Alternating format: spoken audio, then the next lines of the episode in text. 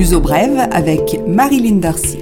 Bonjour et bienvenue à tous pour ce nouveau numéro de L'Uso votre rendez-vous hebdomadaire d'information sur le Portugal.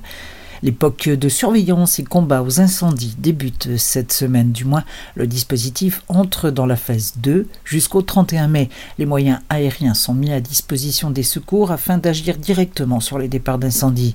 Toutefois, le dispositif est incomplet, il manque 17 appareils, hélicoptères ou avions qui ne seront opérationnels qu'au début de juin.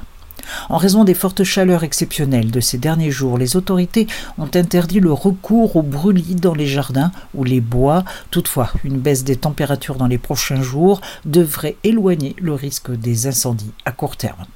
Autre mise en garde, elle concerne la prolifération des caravelles portugaises, organismes marins apparentés aux méduses. Les Physalia physalis sont des organismes véhiculés par une sorte de ballon de couleur généralement bleu ou mauve et dotés de longs filaments. Ces filaments sont très urticants, ce qui fait que les caravelles portugaises sont parmi les organismes marins les plus dangereux. L'alerte avait été donnée pour l'estuaire du Tage, mais c'est désormais toute la côte portugaise qui est concernée.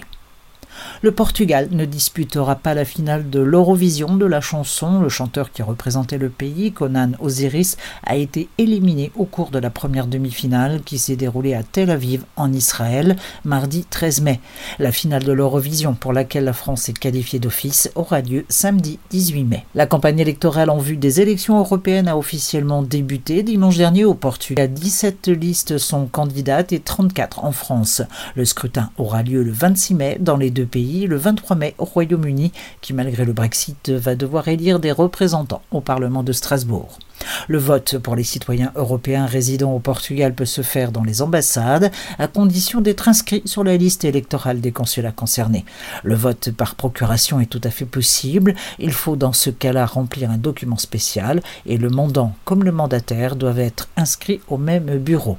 Il n'existe qu'une seule liste au Portugal et trois bureaux de vote, Lisbonne, Porto et Faro. La page entreprise, pour terminer, l'organisation du Web Summit consolide son installation à Lisbonne, à l'abri du contrat célébré pour 10 ans entre cette organisation du web et de la haute technologie et la ville de Lisbonne, le siège de Web Summit, veut embaucher 16 collaborateurs. Le recrutement concerne l'ingénierie de software, le marketing, la communication et le développement d'affaires. Le Salon du tourisme et de l'immobilier se déroulera à Paris du 17 au 19 mai, porte de Versailles. Quelques 200 stands d'exposants sont prévus, ainsi qu'une quarantaine de conférences.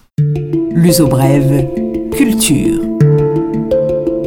les suggestions culturelles de l'Ouzo Brève dès ce vendredi. Il sera possible de s'intéresser aux musées avec le 18 mai, journée des musées et aussi des nocturnes. Quelques 400 entités sont inscrites pour cette superbe initiative au Portugal, une initiative lancée par la France en 2005.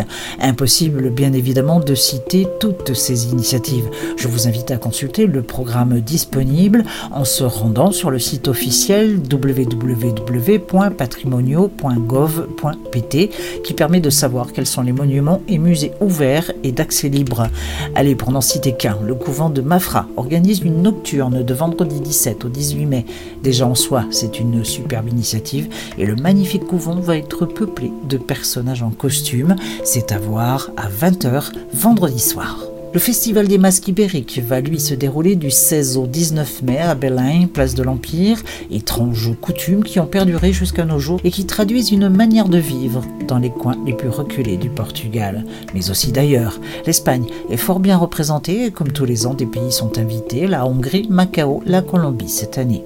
Quelques 42 groupes, c'est 11 de plus qu'en 2018. Au-delà des temps forts, comme le grand défilé à partir de 16h30 le 18 mai, le FIMI, le Festival international des masques ibériques, propose des dizaines d'activités, des concerts, des expositions et des ateliers.